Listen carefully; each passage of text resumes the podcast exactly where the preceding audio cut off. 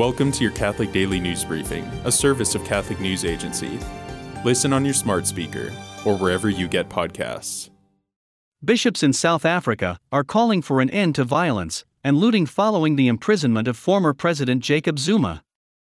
More than 70 people have died in the violence. The bishops attributed the crisis in part to extreme economic inequalities and high unemployment.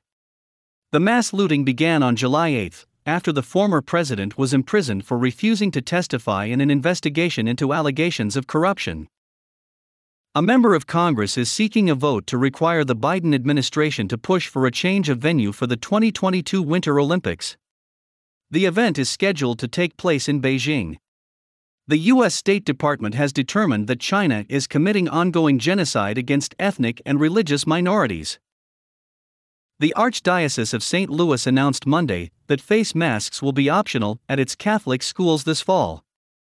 The announcement follows the most recent recommendations from the CDC. The Archdiocese also strongly encouraged all eligible for a COVID 19 vaccine to receive one. Missouri is experiencing a surge in virus cases. Church officials are studying a reported miracle attributed to an Italian Catholic who died in 1964 at the age of 21.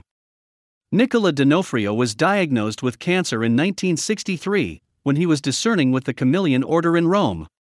Those around him were struck by his peaceful demeanor and ready smile as he underwent treatment. He died one year later, after making a pilgrimage to France. Today is the feast Saint Bonaventure. The 13th century saint is remembered for his leadership of the Franciscans and his great intellectual contributions to theology and philosophy. Thanks for joining us. For more, visit CatholicNewsAgency.com.